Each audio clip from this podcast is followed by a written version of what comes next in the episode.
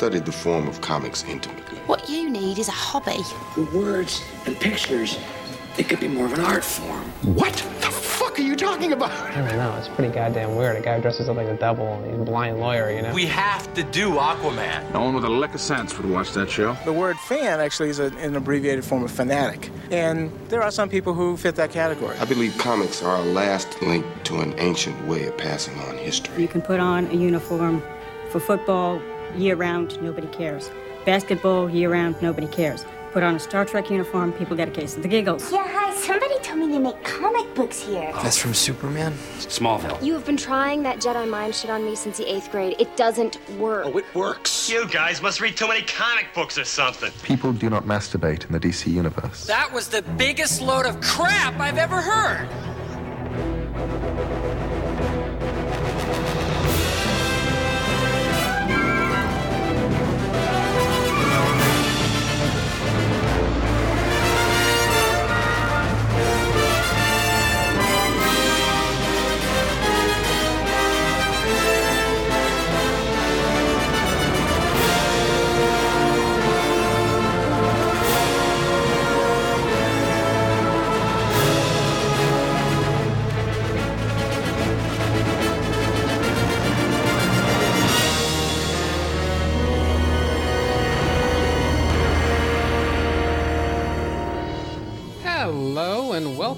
To Trentus Magnus Punches Reality, presented by Two True Freaks.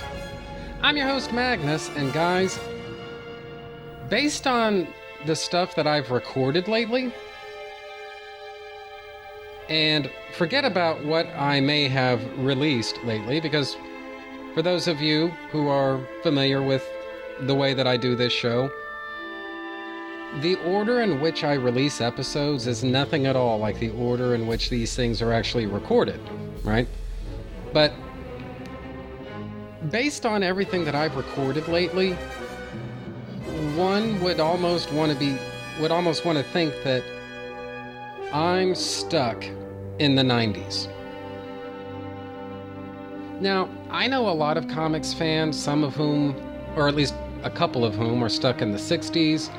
Uh, quite a few are stuck in the 70s. Tons are stuck in the 80s. And I've noticed, at least among people my age and a little bit younger and maybe a little bit older, a lot of us, whether we seem to realize it or not, we're all stuck in the 90s. It's just interesting. That's all I'm saying. Anyway, so in reference to that, I it needs to be said that today, today's comics, what do you want to bet these are from the 90s, guys? Yeah, that's what I thought. Specifically, what I'm going to be talking about is a storyline from Legends of the Dark Knight. Now, this story is called Criminals and was originally published in two parts in Legends of the Dark Knight number 69 and Legends of the Dark Knight number 70.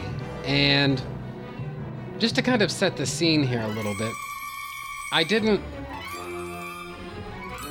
I did not literally buy these comics off the rack. Because, as I understand it, that is supposed to be sort of a literal explanation of how one goes about getting comics, and that is not how I got these comics. No, no. The way that I got these comics, for those of you who have, I don't know, at least no room in your memories for kind of trivial things like how Trent got his comics at this time in the 90s. I had a subscription to Legends of the Dark Knight during this time, and this was these two issues. I think they marked about the halfway point of my subscription because I'm going off memory here, but the way that it goes in my mind is my subscription to Legends of the Dark Knight actually began with Legends of the Dark Knight issue number 65 and then went right on through to number 76. That would have been 12 issues, right? So, and generally speaking, those subscriptions, I think you could get them in one, two, or three year increments. And I got just the one year increment. And I ultimately decided not to renew for reasons that go far outside of the scope of this podcast. But suffice it to say, The reason that I ever wanted a subscription in the first place, as I've said in previous episodes, is because of the fact that when you're 14 years old and you have limited money, no driver's license, no car, and really no way to get like a real job, it, it getting to the LCS on a reliable and uh, consistent basis, well, this can be challenging, one might say. And so subscriptions were a kind of convenient way to work around that. So there you go. Now, in a weird kind of way, I've got very fond memories of this subscription. And uh, guys, I have to be honest with you. The subscriptions that you could get from DC Comics directly, which is where I got mine, these subscriptions kind of suck because of the fact that I think these came out the month after, or rather two months after the cover date. So it's it was just bad. Uh, hold on, let me rephrase that. These comics typically arrived one month after they arrived on newsstands, right? So that was a very inconvenient way to get one's hands on on comics, right? And what I eventually came to realize is that comics that kind of have not so much an expiration date, but kind of a deadline to them, or an or at least an urgency to them. You know, things like the Superman titles. You know, you really don't want a chance getting a uh, getting a subscription to those just because of the fact that the slowness of the delivery times kind of makes it a little bit of a pain in the ass uh, to keep on top of all of these stories and stuff. But for things that take place outside of continuity, things that have no real bearing on continuity, well, this is a little bit more manageable. So that was really the allure behind getting a subscription to Legends of the Dark Knight. This was a comic that I wanted to get, but I didn't need to get necessarily on the day that it came out. Does that make sense? So that is actually going to become a little bit of a that's going to become a little bit of an issue, I suppose, uh, as we move further along in this story. But I'll come back to that in a little bit, just because of the fact that it relates a little bit more to my personal life, as opposed to this specific comic. But, you know, it's just, I find that the comics that I was collecting when I was about 12, 13, 14 years old and through there, they're sort of inseparable from they're more than just comics I, I, guess it's not just a story now there's like a sentimental value to it to where it's it's bigger than just what happens on the page because what happening in your life is it's as directly tied in with these comics as anything else you know so all of this is a long way of saying this is Legends of the Dark Knight, number 69. Cover date is March 1995. On sale date is January 31st, 1995. Uh, cover price is a buck 95, which even in 1995, guys, that was a little bit of a steep cost uh, for a comic book. I mean, it was starting to become more and more the norm, but it wasn't it wasn't as uh, that that price point was not yet as consistent across the board as it would be later on. So, anyway, title is Criminals Part One. So the storyline at large is called Criminals. The title of the first part is Criminals Part One. Editor is Archie Goodwin. Writer is Steven Grant. Artist is Mike Zeck. Letterer is Willie Schubert because that's the way I've decided I'm going to pronounce it. Colorist is Lovern Kindzierski. I guess is how that's supposed to be pronounced. Story synopsis is as follows Batman interrupts a robbery at a factory. Vince, one of the crooks, nearly manages to get the drop on Batman, but Crown, the bookkeeper of the group, ruins Vince's shot on Batman. Batman recovers and then takes down the entire group, going easy on Crown because Crown isn't really putting up any kind of resistance. Elsewhere, savage crimes are being committed across Gotham City. After some investigation, Batman and Gordon realize that the prime suspects are men who are already on death row. One, one such sub, uh, suspect was supposed to have been executed years ago. Later, Batman does a flyover of Blackgate Prison and gets shot at by the guards for his troubles.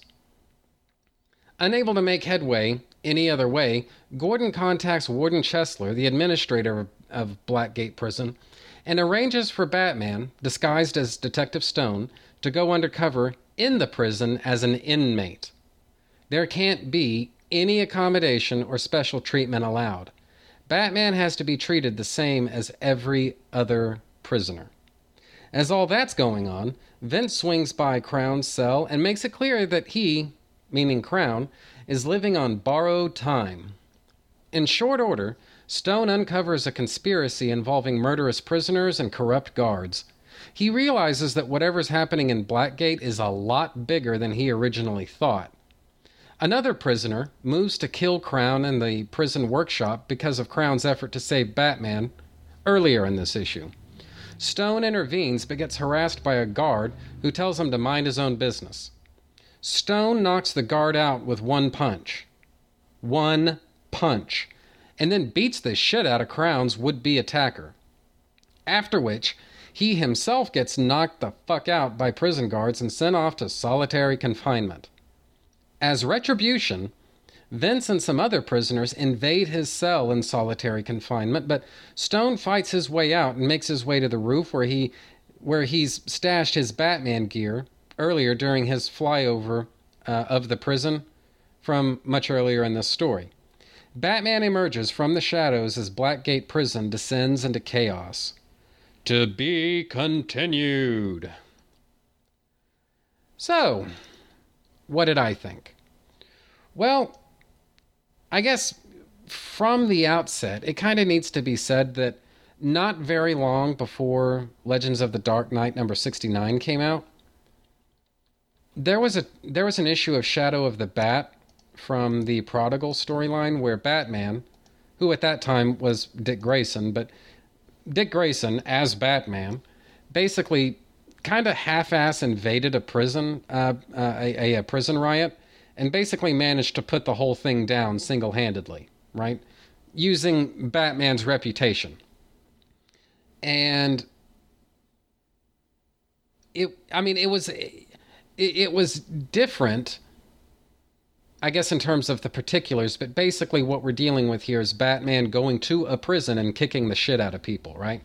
And I guess in terms of the big picture similarity, uh, that's what was going on, right? So, as all of that was happening, it wasn't very long before this. I mean, I didn't bother to, you know, keep track or anything like that, like keep a detailed journal of, of or anything, but it wasn't very long before even that issue of Shadow of the Bat that I that I saw the movie The Shawshank Redemption. And there was something about that movie. I mean, guys, if you if you've seen the movie and you're a fan of it, you you know what I'm talking about. There are certain movies that you enjoy, but for some reason, it, it's hard to put into. In fact, it, if anything, it probably defies words because you just enjoy it, but you're not really able to say why. You know. And The Shawshank Redemption is kind of one of those things where I enjoy that movie, but articulating it this is beyond me, right? But basically, for some reason, I, I think it would be fair to say that I was kind of going through a phase at the time that Legends of the Dark Knight number 69 came out. I was going through this phase where I liked uh, stories that were set or at least had something to do with prison, you know? And I guess a psychologist could look at what was happening in my personal life at that time and draw some interesting conclusions. But in any case, for some reason, there's something about those stories that kind of. I don't know why, but they just held a lot of interest to me, you know? And so you had that issue of Shadow of the Bat from the Prodigal storyline, like I was saying, where Dick Grayson as Batman basically puts down a prison riot all by himself. And then here you've got Batman uh, infiltrating Blackgate prison, and for at least a little while, he's kind of having to live life in prison, you know? And this kind of got my mind to turning, you know, like this idea of Batman in prison undercover of some kind. I thought that, you know, as good as this story is, I mean, it's like Steven Grant, it's like he runs with that for a couple of pages and then it just sort of gets abandoned, you know? And I can't help, you know, thinking that you know, this story might overall have worked better as a three-parter where you could have had an uh, an entire issue of Batman living life in prison, but maybe, you know, maybe Steven Grant just didn't want to spend that much time with it. Maybe he just he said what he had to say about, you know, the the chaos and uh, the sort of hellish environment that is prison and then he just sort of, you know, once he got it out of his system, he just moved right along. But it kind of got me to thinking, you know, there is a.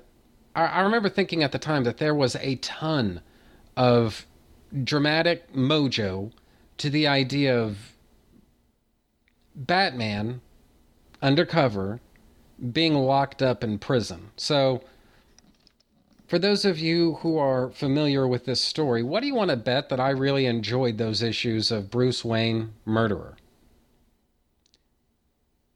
Anyway, so I, like I say, it, it, it kind of defies rational analysis, I suppose. But that's that was sort of my, I guess, my gateway into this story. You know, uh, does that make sense? That was, I guess, how I how I got into it, and I guess just to kind of take it from take it from the top here. The cover for Legends of the Dark Knight number 69.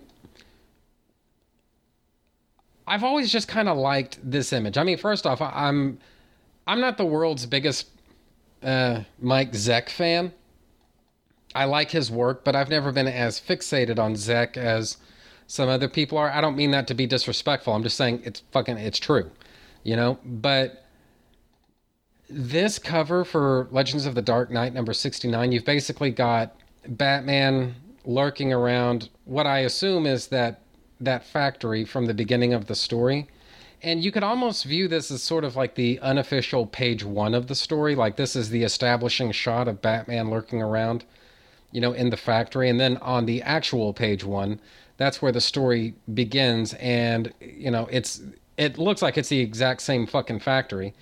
And I just, I kind of like this. You know, this is a, you don't see this uh, you know with covers very often where they're sort of like page one for the story or page zero i guess of the story but when it's done well it's it, it just works so amazingly well i like it so i've always interpreted the cover of legends of the dark knight number 69 as kind of the unofficial first page of this story and basically, what we're seeing is Batman getting into position so that he can take down the criminals that are that are robbing this factory here. So that just works for me. As to the actual page one, it's basically a, an establishing shot inside of the factory of the criminals working their way to the payroll office. And there's really nothing special about it. And this, again, actually kind of plays into my idea of this is uh, uh, of the cover as the actual first page of the story because there's not a silhouette or a shadow or anything like that that indicates Batman's lurking around nearby. But you know that he is, right? Just because of what happens on the next couple of pages. And so if you think of it that what we're seeing on the cover is actually like the first page of the story, it actually works a little bit better because it's almost like we're getting like this this view of the criminals moving to the payroll office, the gang moving to the payroll office, and it's almost like it's from Batman's point of view in a way.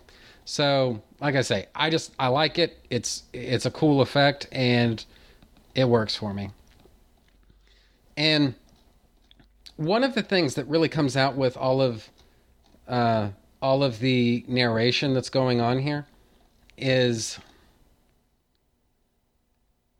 basically it kind of plays into the idea this and you, guys have probably read it in zillions of Batman comics, you know, criminals are a superstitious and cowardly lot, you know, and you've read that a thousand times, but how often do you really see that in these stories, right? Well, that's a major element of this story. Uh, and that comes across in the caption, which is actually, I guess this is uh, third person captioning. Um, or maybe, or I don't know, depending on how you look at it, it could actually be second person too. You kind of have to squint a little bit, but it could be either second person or third person. But basically, the caption says the following There's a rule in Gotham's underworld avoid his name. Do not invoke the devil. Call the devil, and the devil will answer. And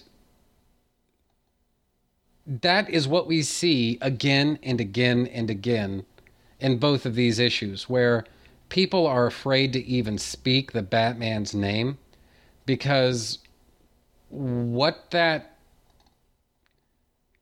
what that could end up doing is actually summoning the Batman.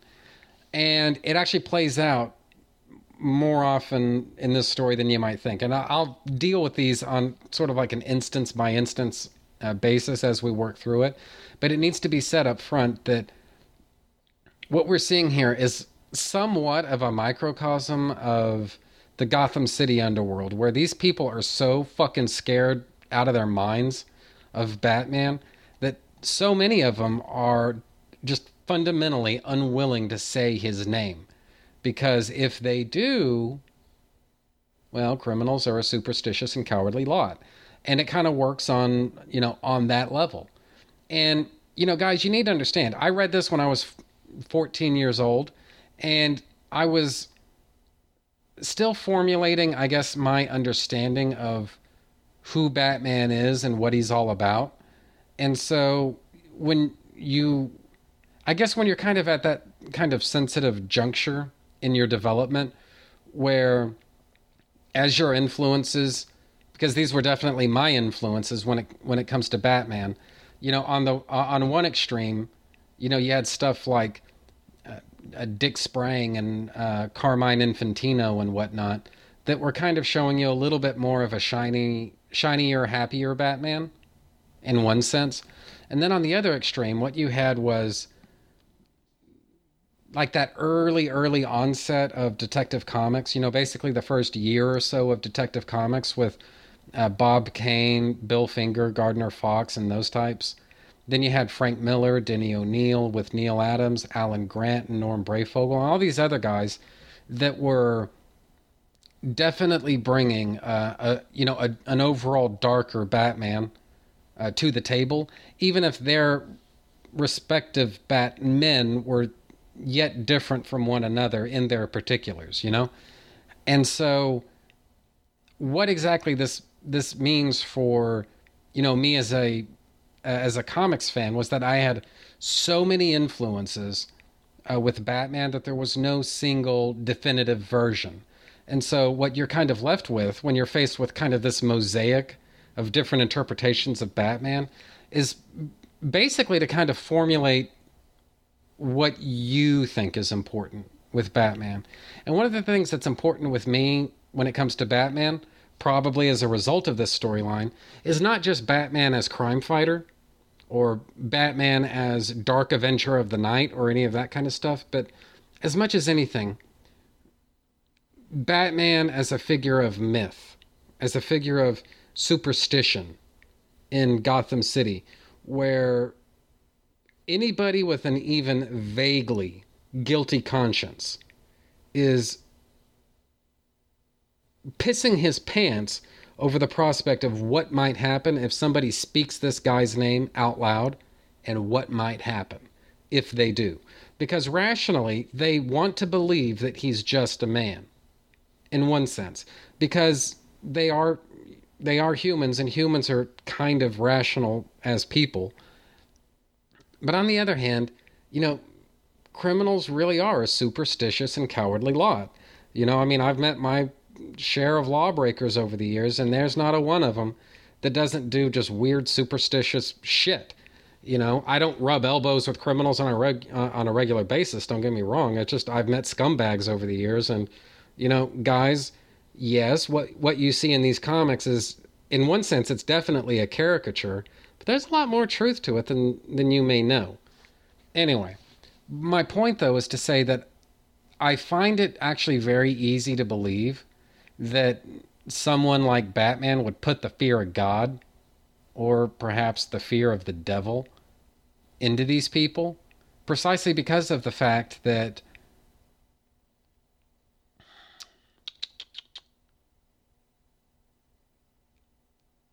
because of the fact that they're superstitious because of the fact that let's face it they may not be all that smart because of the fact that Batman is so effective at what he does with his disguise, with his methods, with his theatricality, that he might act. Uh, it's reasonable to think that he might actually be capable of inducing so much cognitive dissonance where, like I say, these people rationally have to believe, on the one hand, that Batman is just some asshole in a mask. But on the other hand, they do have good reason to believe that maybe he's something other than human, you know? And that kind of push and pull, that the the cognitive dissonance of it all, you know, the superstition. It plays into what makes Batman so effective at what he does. I mean, yeah, there's the fact that he's damn good at what he does, just on a technical level. He's a good detective, he's a good fighter, you know, and things like that. But the greatest weapon in his arsenal isn't his intellect, it's not his martial arts skills, it's not his athletic ability, it's not his in with the police or anything like that. It's actually his costume. That is sort of the cherry on top that makes him as effective as he is. And that is illustrated, so to speak, again and again and again all through this story. So, anyway. Moving on to uh, page two here, or, or, actually, sorry, it's not page two. Moving on to page four, what we see is this uh, splash page. It's a it's a glory shot of Batman swooping into action off of. It looks like he's up in the rafters. He's swooping uh, swooping into action down onto uh, the the gang of criminals, and you just know that all hell is about to break loose. And sure enough, on page five, all hell truly does break loose. And, you know, Batman is just beating the stuffings out of these guys. And Vince, the, the leader of the group, it's kind of weird how his reactions contrast with Crown, the kind of weak willed bookkeeper, because Crown immediately hits the deck screaming over and over again, "I give up! I give up! I give up! I give up!" He, does, I mean, he doesn't want a piece of Batman. That's for damn sure. Vince, on the other hand, again, he has an intellectual certainty that Batman is just a man. In one sense, but on the other hand, Batman is he's doing these things that people should not be at least theoretically they should not be capable of doing and so the superficial evidence that Vince is looking at defies what he has to believe in his own mind. You know, what he believes is that Batman is just a man. What he's seeing is evidence that Batman is not just a man. And therein is the cognitive dissonance. Therein is the superstition. Therein is Batman's most potent weapon as a figure of myth inside the DC universe, where the criminals don't know what the fuck they're dealing with here and that's why it works. Anyway, so Vince is just firing off his gun again and again and again. Stop it. Don't let him spook you. He's a man. He's got to be. And then what Vince decides is, you know what? Fuck this. I'm just going to knock the hostage off of the catwalk and let uh, Mr. Hero guy take care of. Uh, uh, just basically let him take care of it. And so this allows Vince, for the moment, to get the drop on Batman. And this may actually have been the end of it. I mean, this may have been the moment that Batman dies, except for you know, Crown, who is fundamentally unwilling to go down for murder or attempted murder or anything like that, he doesn't mind grand theft. He doesn't mind being caught, tried, and convicted of grand theft. But whether it's just fear of being caught or moral problems with murder, Crown isn't willing to let Vince take a cheap shot on Batman. So he basically uh, pushes his hand right as he fires off his gun and ruins uh, Vince's shot. So that he basically buys Batman enough time to escape and then get the drop on Vince. And then there's this kind of neat little moment here on page 8 where Batman confronts Crown and and says, "Why did you save my life?" And Crown is so scared out of his mind of Batman that he can't even really answer. So Batman basically says, "Stay here until the police come." And Crown is so afraid at this point that he does it. And again, it speaks to the superstitious nature of criminals that all Batman has to do is tell Crown what to do, and then Crown's going to do it because he's that fucking scared. You know, fear is a powerful motivator, put it that way. So, anyway, so from there on pages, on the rest of page eight, going into page nine, and then heading on from there, we see uh, a, a crime scene where basically somebody broke into a judge's uh, not a judge's house i'm sorry a college professor's house killed the guy. And there's no apparent motive there's no apparent uh, suspect. None of this makes any sense. They do batman and gordon do end up finding an eyewitness a small child but the kid identifies somebody who's on death row. This guy a thug by the name of lou jack. He's on death fucking row. So how is it possible that a guy who's allegedly in prison is somehow responsible for a murder on the outside? Therein is the question. So from there, uh, Batman decides to get answers. That's page 12. Page 13 is when Batman does his sort of aerial recon of Blackgate Prison. And guys, I just got to say this. There's this moment. This uh, this is page 13 the first panel, you get it's kind of a thumbnail of Blackgate Prison. It doesn't have as much detail on it as I would have liked. I would have liked it if if and I'm not trying to critique Mike Zeck or criticize him or bash on him or anything like that. I'm just saying that, you know, as a fan, I would have liked a like an overall larger illustration of Blackgate Prison because when you think about it, I mean, we've all seen Arkham Asylum out the wazoo, but how often do you really get all that good a look at Blackgate, you know? And it would have been kind of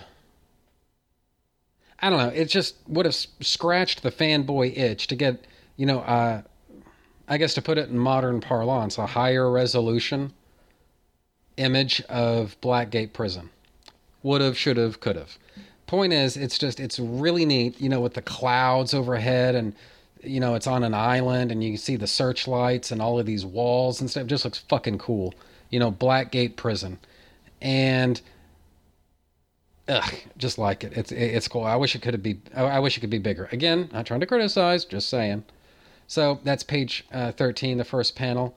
The fourth panel has this kind of glory shot of Batman uh, swinging by in a hang a, a bat motifed hang glider. He's swinging by overhead and basically trying to do aerial recon of of the prison. And again, we get some kind of interesting internal monologue here. Inside, convicts sweat fear with each wasted thundering shot, meaning of these of these guns that the guards are firing off. Doom, never far from them, brushes past, a taunting kiss of terror. He savors the stench of fear. Fear makes his work easier. Fear is his handmaiden, one of his only friends. And yeah, it's a little flowery, I suppose. You know, I mean, there are instances where some of this narration it goes a little far, But on the other hand, you know, if you think of this as kind of a sort of stylized, kind of heightened reality, Gotham City is a place where the sun never really comes out all the way, and the shadows are never very far away, or I don't know. It's just it kind of adds to the sort of noiry, pulpy type of tone that this story is going for, and I think that's one of the reasons why I at least am willing to overlook it. But I think one of the dividends going on here is that I've always kind of seen a little bit of a similarity between Mike Zeck's work here in these two issues to David Mazzucchelli's work on Batman Year One. I'm not saying that one is a direct copy of the other, don't get me wrong.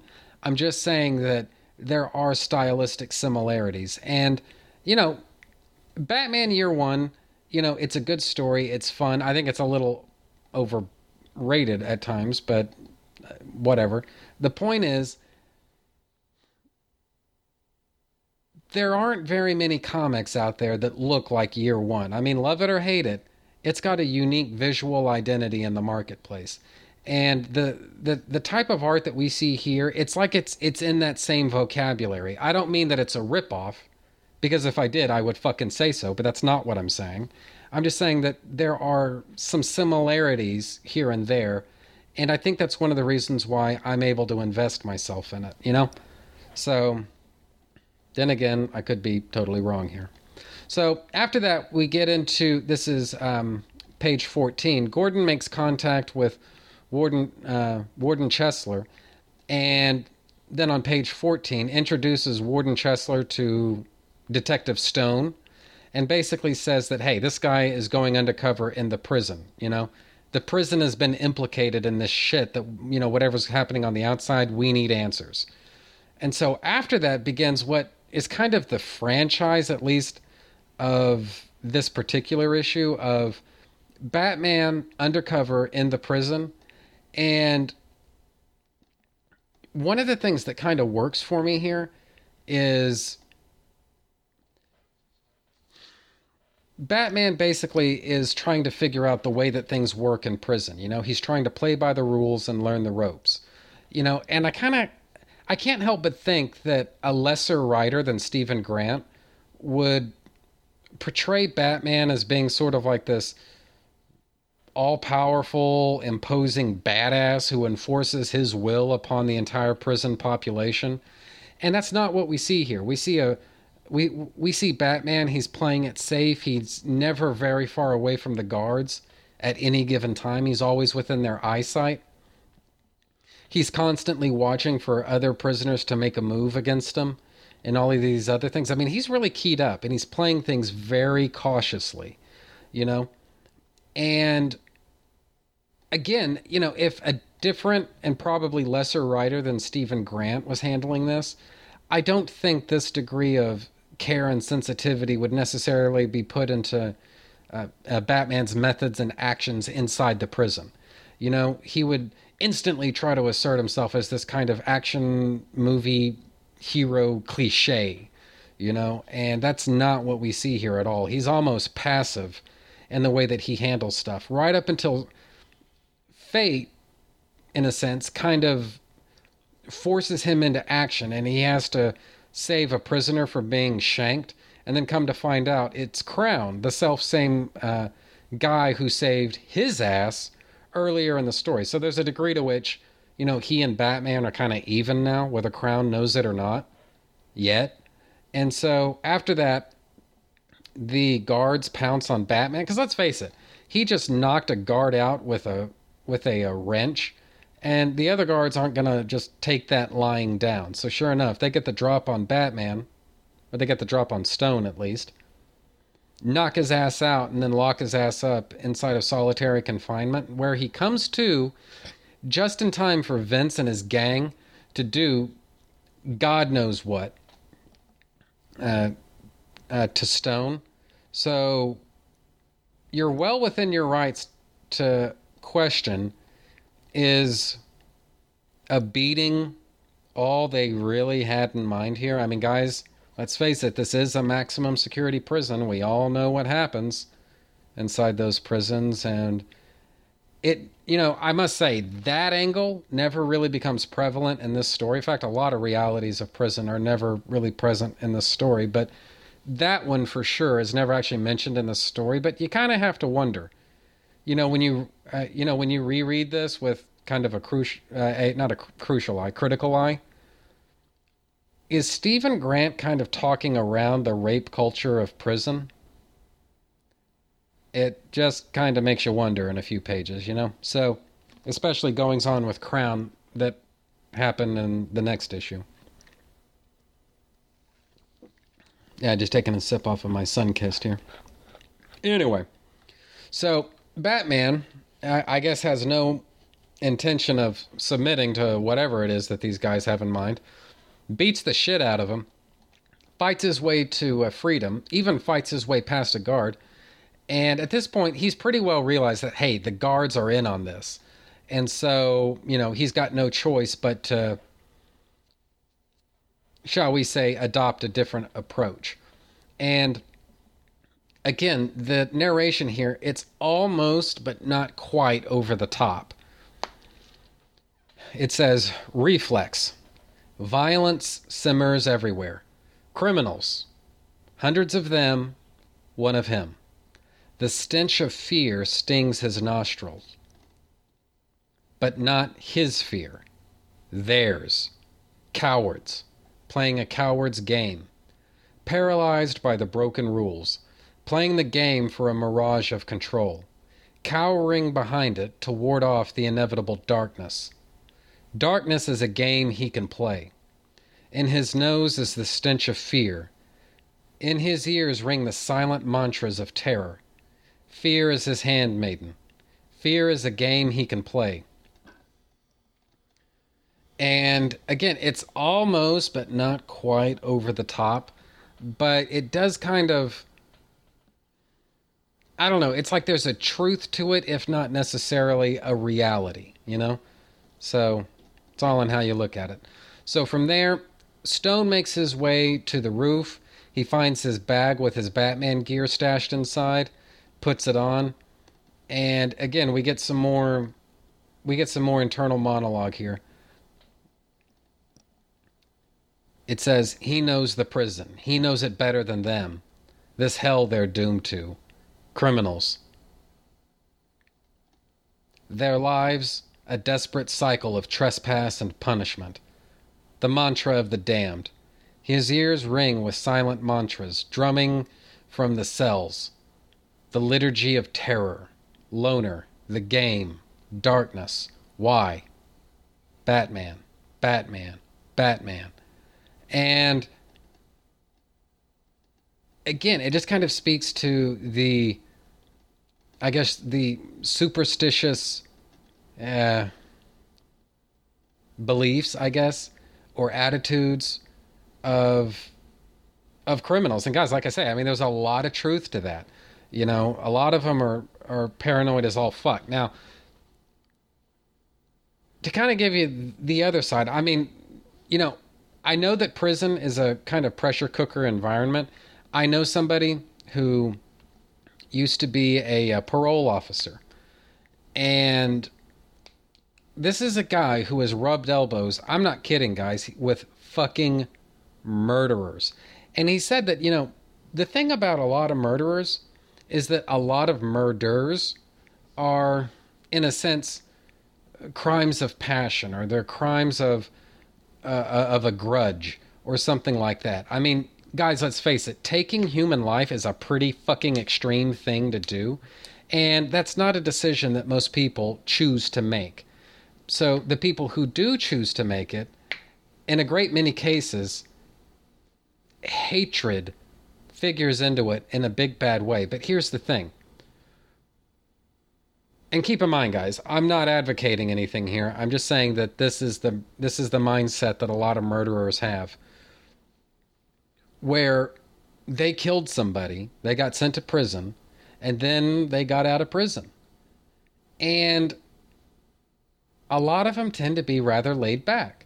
The world is a better place now. There was somebody out there that they fucking hated so they took care of it, and now the world is better off for it, right? their lives are certainly better off for it. And they don't think of it in terms of the fact that, dude, you fucking killed somebody. I mean, you know, it doesn't matter what your reasons were, unless it was self defense, you fucking killed somebody, and that isn't good. You know, but the way that they think of it is, hey, I did society a favor. I certainly did myself a favor. That asshole is gone. And they tend to be kind of, I don't want to say happy, but they tend to be kind of, you know, laid back about it. You know, I mean, the world's kind of a better place. They solved their problem, and so they're okay now. You know, they took care of it.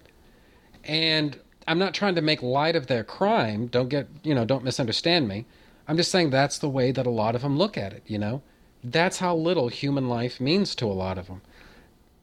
But on the other hand, you know, they are some of the most superstitious motherfuckers you're ever to hope to meet, you know? And in fact, I hope I hope you guys listening to this never meet any murderers. But that's the way that a lot of uh, well, I say I say a lot of them that's the way that at least a bunch of them seem to think, you know, that, hey, yeah, they killed somebody, but you know what? Damn it. The world's a better place now because of what they did, you know? And it's, it's fucked up. It's sick. So, anyway, my point is to say that the internal monologue that we're seeing here, it adds up to me, you know? I I find, I mean, like I say, I see truth, if not necessarily reality, to a lot of this stuff. You know, yes, it's it's it's fiction and very stylized fiction, but there is there is a truth to it, even if not literal fact. I hope that makes sense because I'm not sure if I'm doing such a good job of explaining that aspect of it, but. Uh, Anyway, I think that's basically it for this issue, so moving right along Legends of the Dark Knight number 70. Cover date is April 1995. On sale date, February 28th, 1995. Cover price is a buck 95. Title is Criminals Part 2. Editor is Archie Goodwin. Writer is Steven Grant. Artist is Mike Zeck. Letterer is Willie Schubert.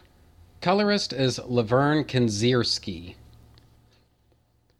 Story synopsis is as follows His undercover investigation totally derailed, Batman has no choice but to continue his investigation now as Batman.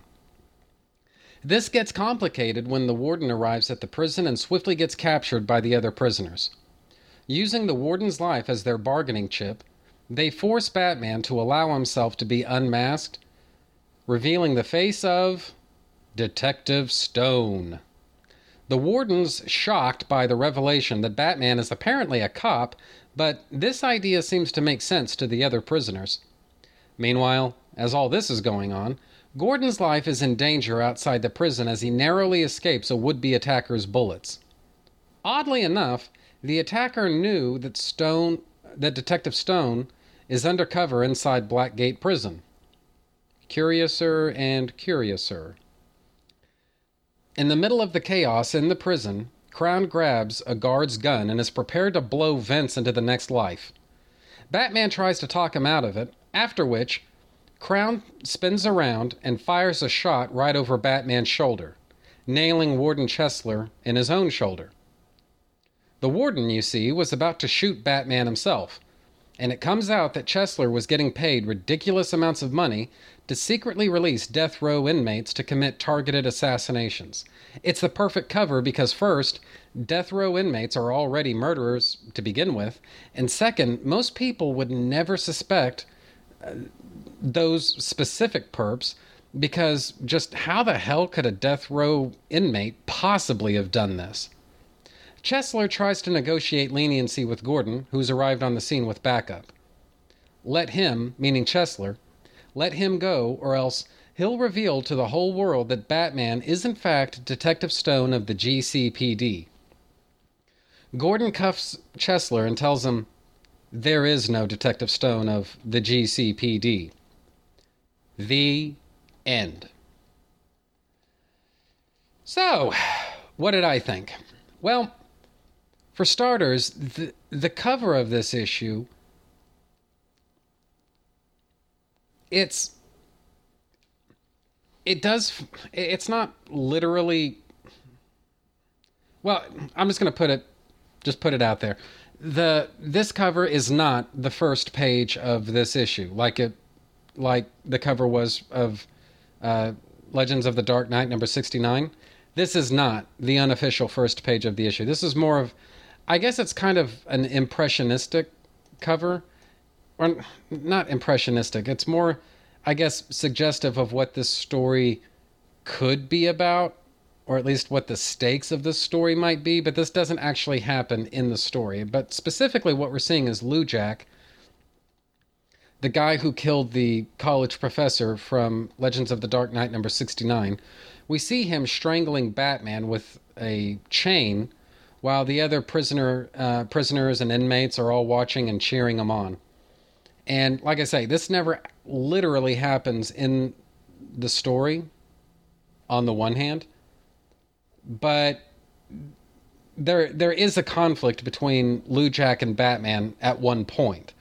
So put a pencil to it. Anyway, so beginning on page 1,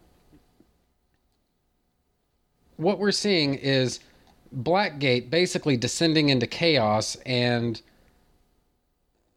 everybody knows that shit is about to go down, but no one seems to know what to do about it just because what's happening here is so far outside of everybody's experience and expertise that you know, who the hell would possibly know how to handle this? Because you know, it's not like there's a rule manual in the inmate's handbook on what to do if Batman ever invades the prison, you know? So there you have it. But there is a moment, and this is on page two, there is a moment at the bottom of page two where Vince and a, and, and a big gang of prisoners and also one guard.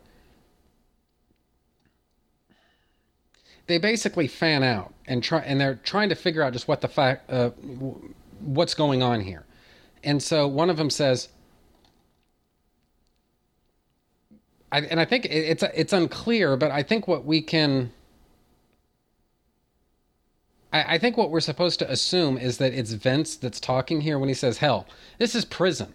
Where can he, meaning, meaning Stone, where can he go? What do you think he'll do? Just vanish? He's a punk. He's not Batman." And then one of the other inmates replies with, Why are you saying that name? It's a jinx. And Vince barely even acknowledges it. He says, Spread out, check everywhere, and don't talk superstitious, Benny. Makes people think you're stupid. He says that right as Batman walks around a corner. I mean, on the one hand, like I say, the, uh, the, these criminals are kind of rational, in, in you know, in that as as people, we are sort of rational beings in one sense. But on the other sense, these guys have specifically chosen an, an occupation and a profession that kind of lends itself to superstition. And so there's this weird, fucked up cognitive dissonance that goes on, this kind of push and pull that happens where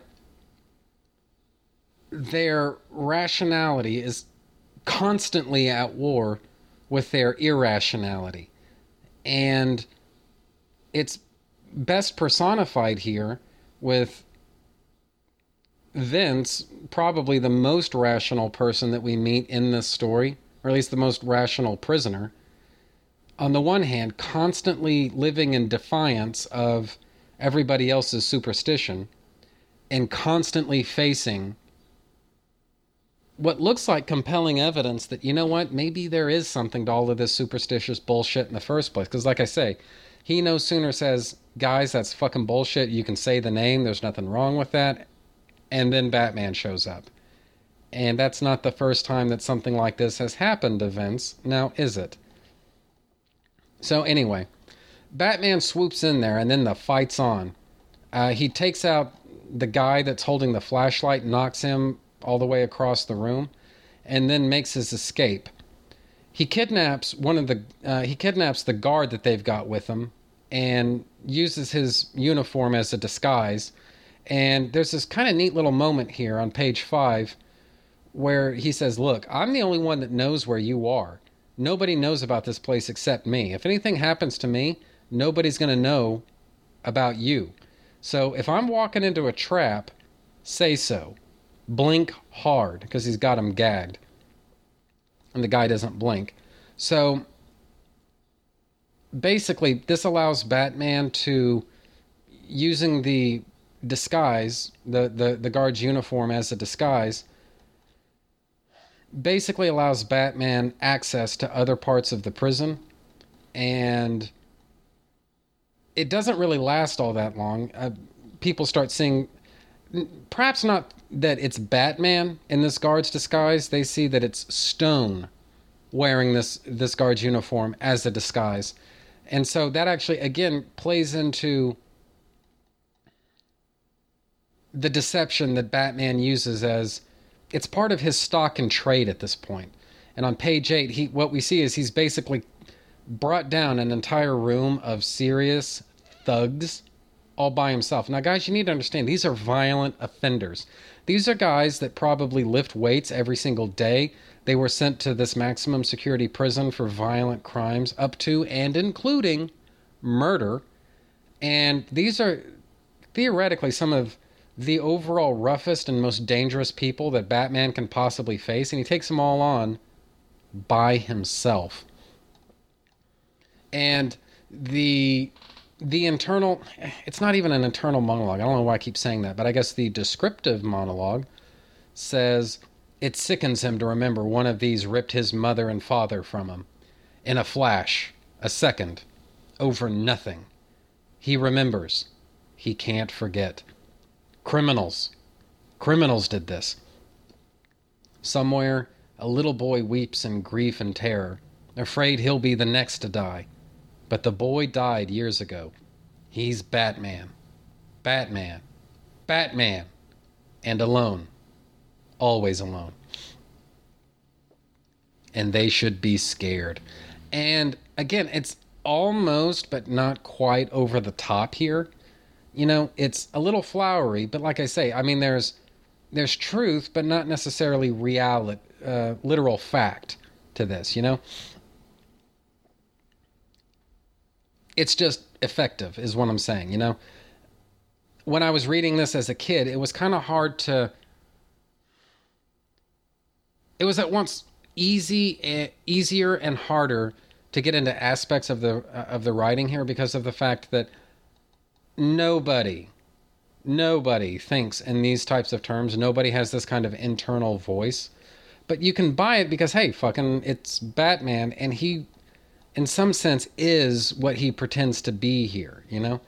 Anyway, so a big gang of other inmates uh, track Stone down and chase after him. So he retreats to all things to the death chamber, you know, the gas chamber. Now, you could say that he really didn't have any other any other avenue of escape but the other way of looking at it is again, he, this is Batman tapping into their superstition, you know, their their instinctive fear. They went to uh, he, he goes to uh, the gas station to make his stand there, and then he whips a smoke bomb out of his pocket and or out of his ass, just whichever of those works better for you. Drops it on the ground, and the fact that they're in a gas chamber, setting off a smoke bomb there, basically is pushing the right buttons. I mean, rationally, they shouldn't be afraid because he's not going to set off poison gas in there because it's going to kill him too. They should know that on a rational level. But again, superstition and instinct take over here. The irrationality in their thinking takes over, and they run away in terror. So the smoke envelops Stone in the prisoner's guard uniform, and Batman swoops out of it and starts kicking everything that even remotely resembles an ass in the room, beating the shit out of these guys. And Vince even makes eye contact with him at one point and says, Batman, you're not supposed to be here. We're supposed to be safe from you here. And it just kind of speaks to Batman basically wiping his ass with the rule book that these guys aren't safe anywhere. And if if the criminal underworld in Gotham City wasn't scared shitless of Batman already, make no mistake, they are now. You know, and he's just beating the shit out of these people. And they have now an entirely new array of reasons to have irrational fears about what Batman is and is not capable of. You know, if they if he can get to them inside prison, then there truly is no escape. And the art on page 11 is just so uh, this is just such good stuff, you know. I mean, Mike Zeck doesn't exactly knock himself out here with showing Batman doing all kinds of, you know, cool martial arts moves. He throws a bunch of people around and he punches one guy in the face. But it's really more about the mood that gets evoked by this art, you know, and the expressiveness of it all. It's not really, I mean, it's probably animation friendly, I guess, as far as line styles are concerned but it's it's not really cartoony as such. You know, it again, it's not realistic necessarily, but it's it's I don't know, it's not really cartoony either. It's just it's something else, and it's I, I like it. This is just really well done on a technical level. It's just really well done. So anyway, we start getting into. Um, this is pages 12 and 13 where Gordon narrowly escapes getting shot to death and then he says, "Hey, that guy knew about uh, Officer Stone," which I think that's a misprint. I think that should actually say Detective Stone. And honestly, I mean that right there should have been enough to uh, put the handcuffs, so to speak, on the guilty party. You know, like the real mastermind of all of this. I mean, the fact that only one other person, or really only two other people besides Gordon, knew that Detective Stone was going undercover in Blackgate Prison, and it stands to reason that it wasn't Batman who leaked that information, and we can be reasonably sure Gordon didn't leak that information, so who does that leave? You know? And guys, I'm not trying to blow my own horn here or anything, but this was when I pretty much realized who the guilty party here actually is. So, anyways, that's page 13. From there, Warden Chesler arrives at the prison, and the riot continues inside of the prison with Batman beating everybody's ass and basically fulfilling, in a sense, every single superstition that these people have about him. And he's doing things that to them seem impossible, but you know have a rational explanation to them, but he's doing it in a way that fulfills all of their superstitions and fears and irrationalities. And it just speaks to how effective Batman is at doing what he does. There's a degree to which he's actually more effective than Superman when it comes to building a reputation, you know? Now, there are complications with that, you know, like Superman's reputation as compared to Batman's. We don't need to get into that here. But, you know, I think it would be fair to say most people might they might actually very well assume that Batman has superpowers too just because of the way that he does things, you know? The misdirection, the theatricality, the deceptions, the the the weapons that he uses, the fear that he engenders, you know, it's easy to see where these people are coming from whenever they whenever they get scared shitless at even saying Batman's name, you know? So then on page 18, the situation gets complicated by the fact that Lou Jack seems to have Warden uh, Chesler at gunpoint. And so now what's going to happen, right? And so we get to the scene where Batman is unmasked as Detective Stone. And on the one hand, it's this has got to be, I guess, I guess reassuring to a lot of these to a lot of these inmates that no, he really is just a man. And in fact, he's a cop. But then what we see like near the end of the story is that no, these guys actually now have totally new reasons to think that Batman is something other than human, you know? He may be superhuman, he may be a monster, he may be a demon, a ghost, whatever, but they now have new reasons to think, you know, we don't know as much about Batman as we thought we did for a second there, you know? So, anyway, Batman swings into action and takes uh, Lou Jack down, or at least gets attacked by Lou Jack. Actually, like, you know what?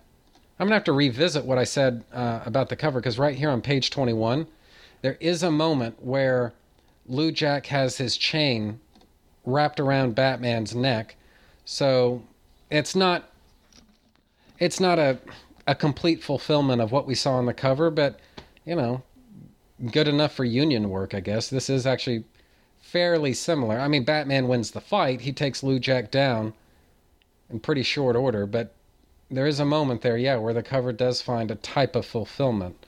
So, anyway. From there, we kind of get the falling action where uh, Crown, once again, saves Batman's life. And that seems to be a recurring element of this story where Crown saves Batman, Batman saves Crown, Crown saves Batman, Batman saves Crown, so on and so forth. And it's it's just kind of interesting that one of the things that Batman keeps thinking to them to himself is criminals, they're all the same. Fuck them, blah blah blah. You know, and what he's not acknowledging in this story, and this only honestly, this only just now occurred to me. What he's not acknowledging in this story is the fact that a criminal has, has saved his life once and now twice, and so maybe they're not all the same, you know? Anyway, that's kind of interesting, actually. Anyway, well, whatever. So that's that stuff. Now, moving into page 23 and then going on from there, Gordon and uh, a bunch of cops, not prison guards, you understand, we're talking like actual cops now, arrive on the scene. And they're basically to arrest a lot of motherfuckers. And one of them is is Warden Tressler, or Chesler, I should say, who tries talking his way out of this. He says, I know Stone is your precious Batman a deal would keep that our little secret. And then Gordon replies, Stone? There's no stone on the Gotham police force. Move. And it just kind of it again it, it now builds up batman's rep now among warden chesler it's like who the hell is this guy then you know he's once again back to being a mystery and now if Batman isn't Officer Stone, we're you're right back to thinking he may not actually be human, you know, or he may be something other than human. It's possible. And the ambiguity there is clearly what makes what makes it all work. You know, the fact that Batman can do he can do normal things, but what looks to be a, an extraordinary, maybe even superhuman type of way. And that's what makes the difference here, you know? And it's just really well done. Really well. I love it, you know? And that's basically the end of the story, but it just, it works for me. I just dig this story. It's, this is actually one of my favorite stories, one of my favorite Batman stories, because of the fact that it doesn't didactically explain how the criminal underworld views Batman.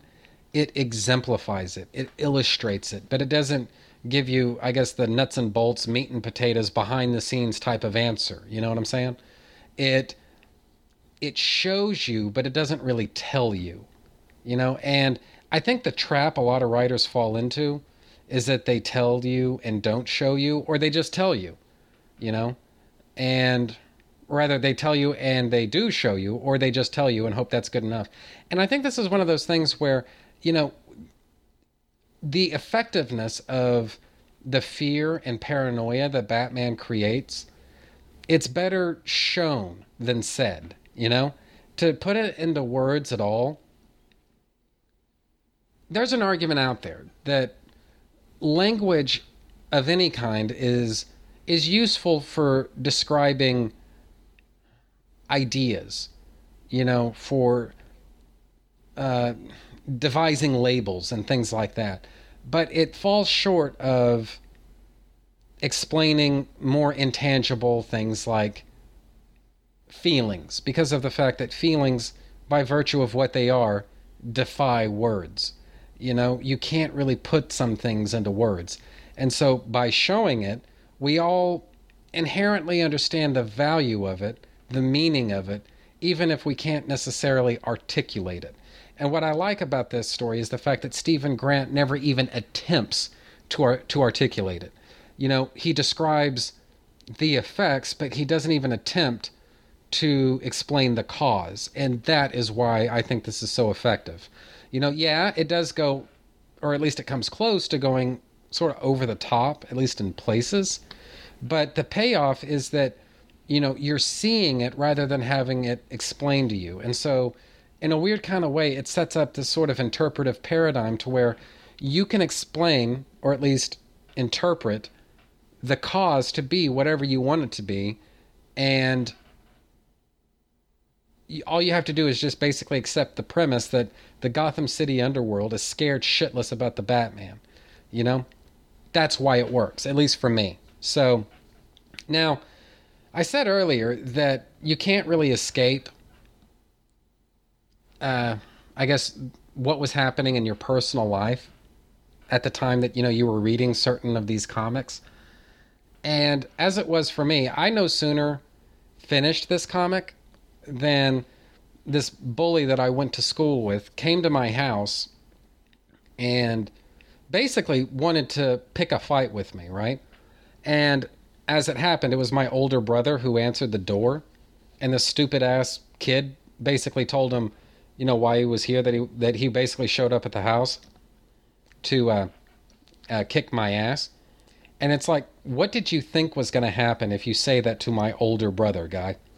You know, you, what you think he's just going to step aside and let you do it? You know, and there was no fight that day, praise God, because if that guy had fought my older brother, talk about an unfair fight. If he'd fought me, again, unfair fight, because I'd been in a fight the day before. And so, you know, for those of you who've never been in a fight, just imagine, you know, you're all chewed up and sore and stuff because, you know, you were fucking fighting. And, you know, your knuckles are all bruised and cracked and stuff. Maybe they're still bleeding, who knows? And, you know, you're just, you're in no condition to fight anybody, you know? And so, you know, it, and to be honest with you, that's actually one of the things about that that sort of pissed me off was that, you know, you could have fought any day you wanted, you know, any day you could have had this. But you chose the moment when I'm at my most vulnerable. You know, that's when you make your move. And I was, to be honest, I, I really was actually sort of pissed off about that. But anyway, so yeah, that's what happened. I no sooner finished uh, this story in Gotham, the night was his face. Name the devil in sound or silence, and the devil will answer. And the devil's name is Batman. And I no sooner finished that, you know, that little closing uh, uh, caption there, then, you know, the doorbell rings, and I knew exactly who it was, and I knew exactly what he wanted.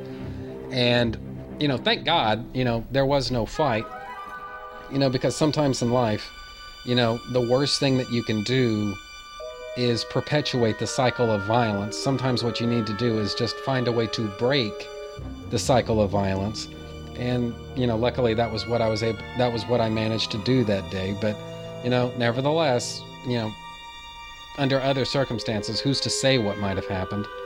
And anyway, that's what I'll always think about every time I read this story, like on some level, apart from just how well done this is on a technical level, how much I enjoy this story, how it's probably in my top, mm, maybe top 10, definitely top 15 or 20 Batman stories ever, is the fact that when I first when I was first reading it, I no sooner finished reading this this part of it, uh, part two, uh, Legends of the Dark Knight number 70. I no fin- I no sooner finished reading the very end of it than somebody came to my house wanting to beat my ass. So, yeah. Anyway, so maybe you guys don't get as much of a kick out of that as that as I do, but I think that's kind of amusing.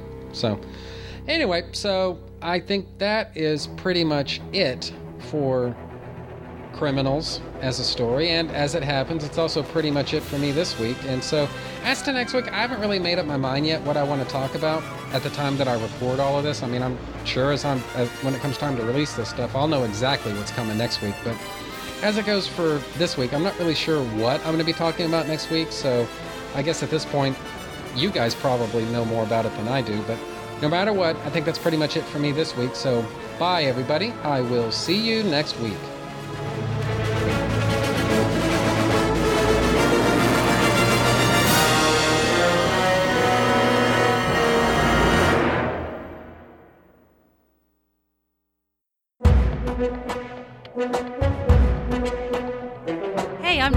I'm Jen. And I'm Sean. We're here to tell you about our podcast, Worst Collection Ever. And this is the show where we tell you about the worst comic book collection in existence. And it just happens to belong to us. We have some of the worst comics from the 70s, 80s, and 90s. They're bad. They don't Terrible. they're not worth anything. No good. Why do we own Very them? I own a number of issues of Terror Inc. and Guy Gardner. Basically, we go around to local comic book stores and we buy everything we can out of dollar boxes. We tell you about the weird stuff in them. We tell you about stuff that's related to them. We go into tangents, and we're very uninformed. So Oh my god, totally. But totally check out our podcast because you'll hear us just talk and joke about Marvel books and DC books from God only knows when. That's right. It's our show, Worst Collection Ever, every Tuesday on iTunes, Stitcher, anywhere you get your podcasts.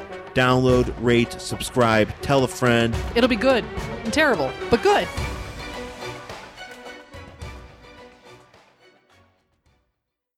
Andy, I have an amazing idea. Let's do a podcast. We've been talking about doing this for years. That sounds great. So, what should we talk about? Something no one else is talking about Batman. Mike, there are hundreds of Batman shows out there. You used to do one. True. Well, maybe we could do an index show. Are you insane? We both already host those. True again. Okay, maybe we could talk about Batman stories no one else does, like the Gerry Conway run. Oh, yeah, yeah, we could discuss his entire run and then go into the Doug Moench run. But we won't be tied down to that. We need to be free to talk about other Batman stories from that era as well. And we could call it the Overlooked Dark Knight, the non index index show. Great! Uh, I guess we should do a trailer. I think we kind of just did. Yeah, but it's missing something. Like you should have added music behind us or something.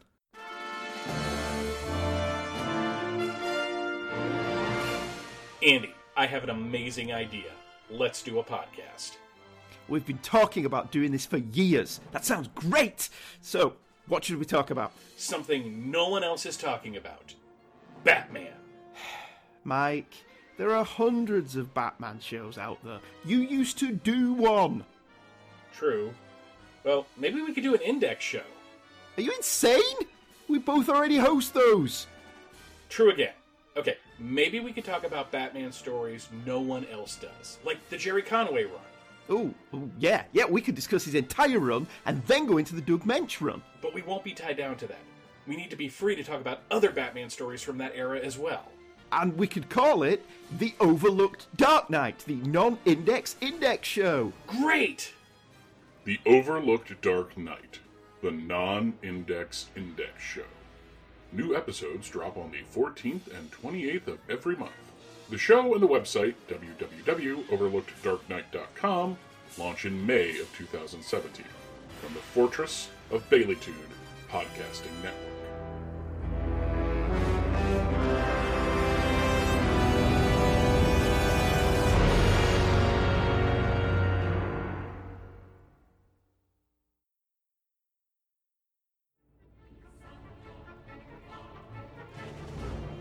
Nightcast, a thrilling new podcast from the Fire and Water Podcast Network, hosted by Ryan Daly and Chris Franklin. Nightcast chronicles the Cape Crusaders' adventures in Batman and Detective Comics after Crisis on Infinite Earths. Highlights from this legendary era include Batman number 400, Legends, Mike Barr and Alan Davis, Batman Year 1, Batman Year 2, Max Allan Collins, Ugh. um, the new Jason Todd, Ugh. Millennium, You're not doing this right. Let me take over. Alan Grant and Norm Breyfogle. Alan Grant from Jurassic Park. Did you hear me say Norm freaking Breyfogle? Oh, yeah. Son of the Demon. The Killing Joke. A Death in the Family. Batman Year 3. A Lonely Place of Dying. Alan Grant, Alan Davis, Max Allan Collins. Why are there so many people named Alan from this era of Batman? The Rise of Tim Drake. Legends of the Dark Knight. And that's just up until 1989. Did anything exciting happen with Batman after that? You'll have to tune in to find out. Batman Nightcast, part of the Fire and Water Podcast Network. Find it on iTunes and at fireandwaterpodcast.com. Oh, we forgot to mention your favorite issue when Batman fires Dick Grayson. You want to find another co host?